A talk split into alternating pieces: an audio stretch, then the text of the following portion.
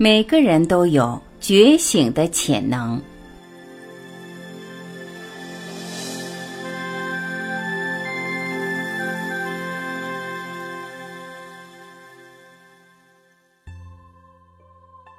一天，佛陀和阿难陀往返城外的一间小寺院。他们抵达时，正值比丘出外乞食。当他们在寺院周围随意漫步时，听到寮房里传出一阵阵可怜的呻吟声。佛陀进内一看，发现一个唇焦脸白、骨瘦如柴的比丘蜷曲在角落里，空气中弥漫着恶心的臭味。佛陀跪在那比丘身旁，轻声问道：“兄弟，你生病了吗？”比丘回答：“师尊，我害了痢疾，没有人照顾你吗？”师尊，其他的师兄弟都出外乞食了，这儿只剩下我一人。我生病的初期是有几位师兄弟照顾我的。但当我知道自己没用，对任何人都没有好处时，我便叫他们不要再理会我。佛陀对阿难陀说：“去，取些水来，我们替这位兄弟清洁一下。”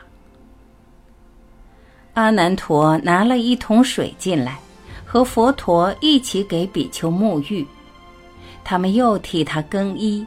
然后把他扶到床上去，接着，佛陀和阿难陀把地方清擦洁净，又将比丘的脏衣洗涤。正当他们把衣服晾晒时，其他的比丘刚从外面回来，阿难陀尊者叫他们烧点水给生病的比丘调药。众僧请佛陀和阿难陀与他们一起用食，饭后。佛陀问他们：“疗房里的比丘患了什么病？”佛陀世尊，他得了痢疾。有人照顾他吗？佛陀世尊，我们起初是有照顾他的，但他后来却叫我们不用照顾他了。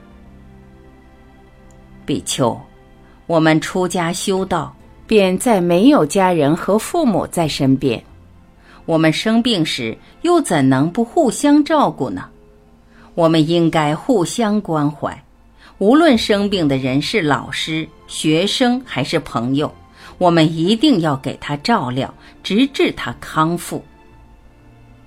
比丘们，如果我病倒了，你们会照料我吗？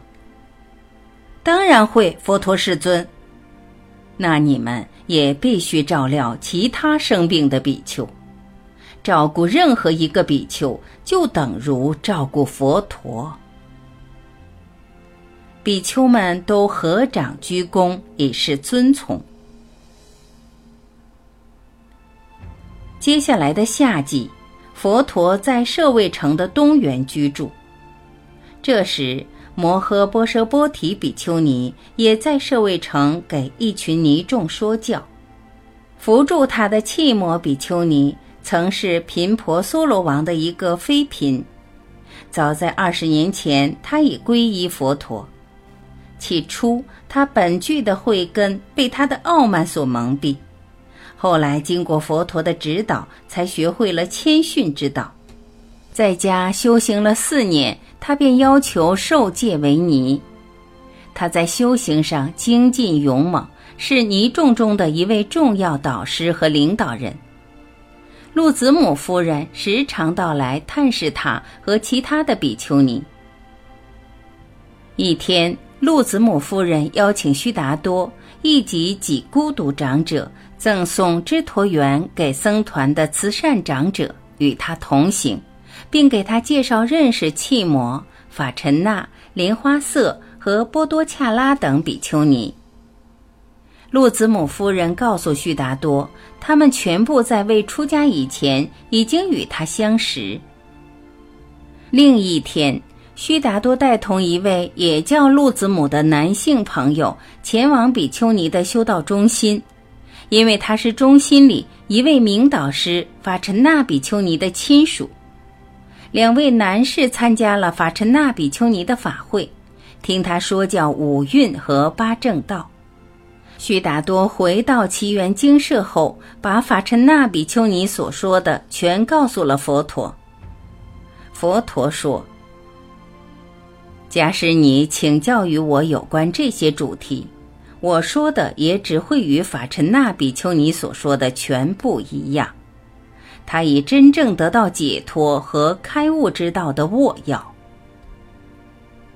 佛陀又对阿难陀说道：“阿难陀，请你记下法陈那比丘尼的开示，再向全部的僧众复述一遍。”他这次的开始非常重要。另一位拔多加皮罗里比丘尼也是以深得法要而闻名的，一如法陈那比丘尼，他也常被邀请到外地说法。至于波多恰拉比丘尼，他的背后则有着一个动人心弦的悲惨故事。她是舍卫城一个上富人家的独生女，因父母对她过分维护，她自幼便被关在屋里，从来不许外出。因为这个缘故，她也就完全没有机会与外间的人接触。到了婚嫁年龄，她私下与家里的年轻仆人恋上。当父母安排她嫁给一个豪门公子的时候，波多恰拉便相约情人一起私奔。应该出嫁那天的清早，她化妆成一个婢仆，假装到外面取水。出了家门，她便与情人会合，远走他乡，共结连理。三年后，波多恰拉怀孕，接近产期的时候，她希望依循乡例回娘家待产。虽然丈夫起初不愿，但最后也答应同行。只是波都恰拉在半路途中已产下一名男孩，再没有必要继续旅程，他们便折返回家。两年后，波多恰拉再次有喜，她也再一次要求丈夫陪她回去娘家。可惜，他们这次便遇上了悲劫。途中，他们碰着暴风雨，而波多恰拉也就在这时临产。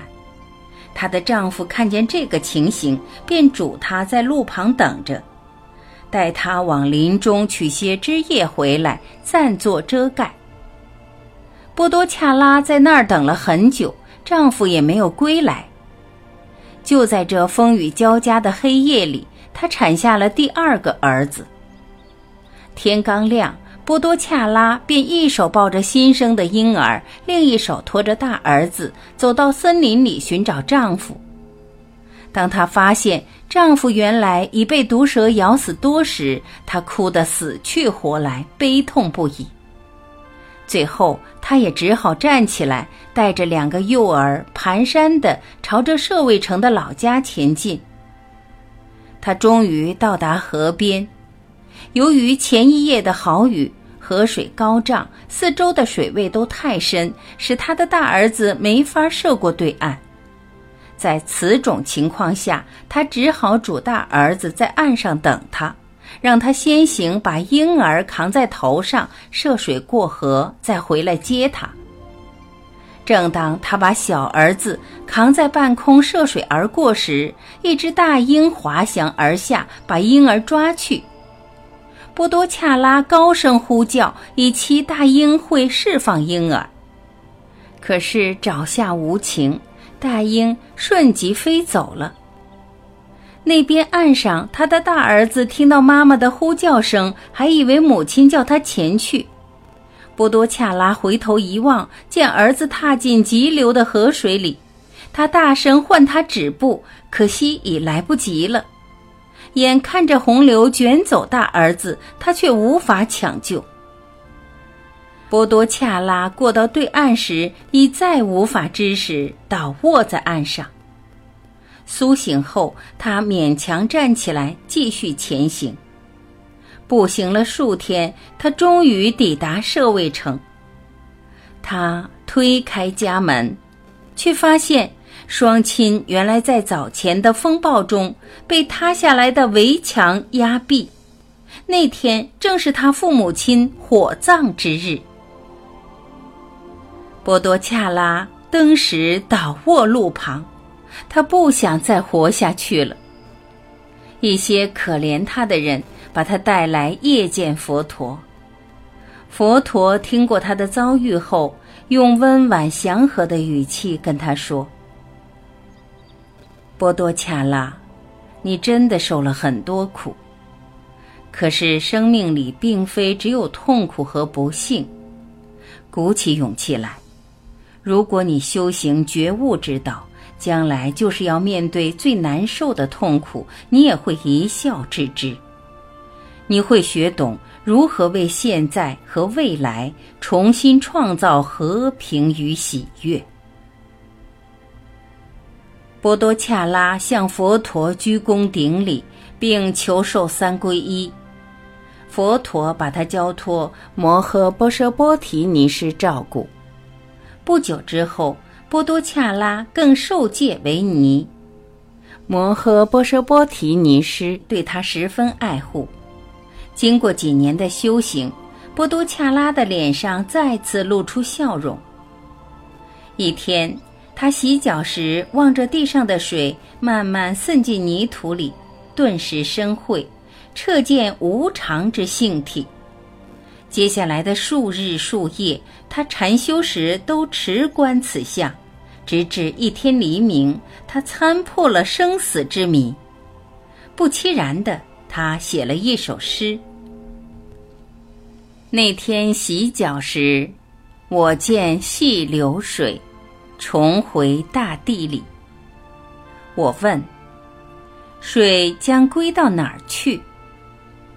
静默里观想，身心专念中，以壮马疾奔之神。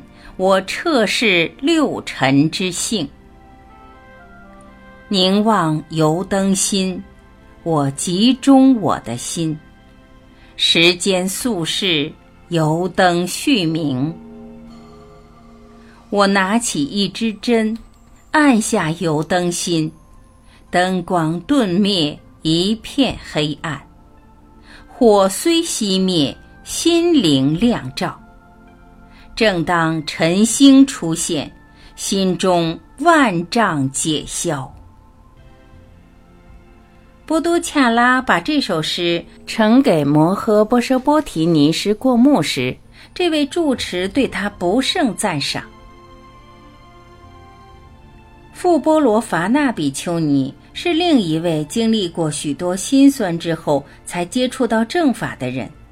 而这完全是有赖目犍连尊者的慈悲。富波罗伐那是个很不寻常的美人，就是他辟剃之后也美貌依然。他勤于修行，又是摩诃波舍波提住持的得力助手。目犍连和他的相遇是很偶然的。一天，目犍连路过城中心的公园。看见他站在那里，就像夜里的一朵鲜花，明艳照人。原来所有的男人都称她美莲，无可否认，他的励志实在超越世上最美丽的莲花。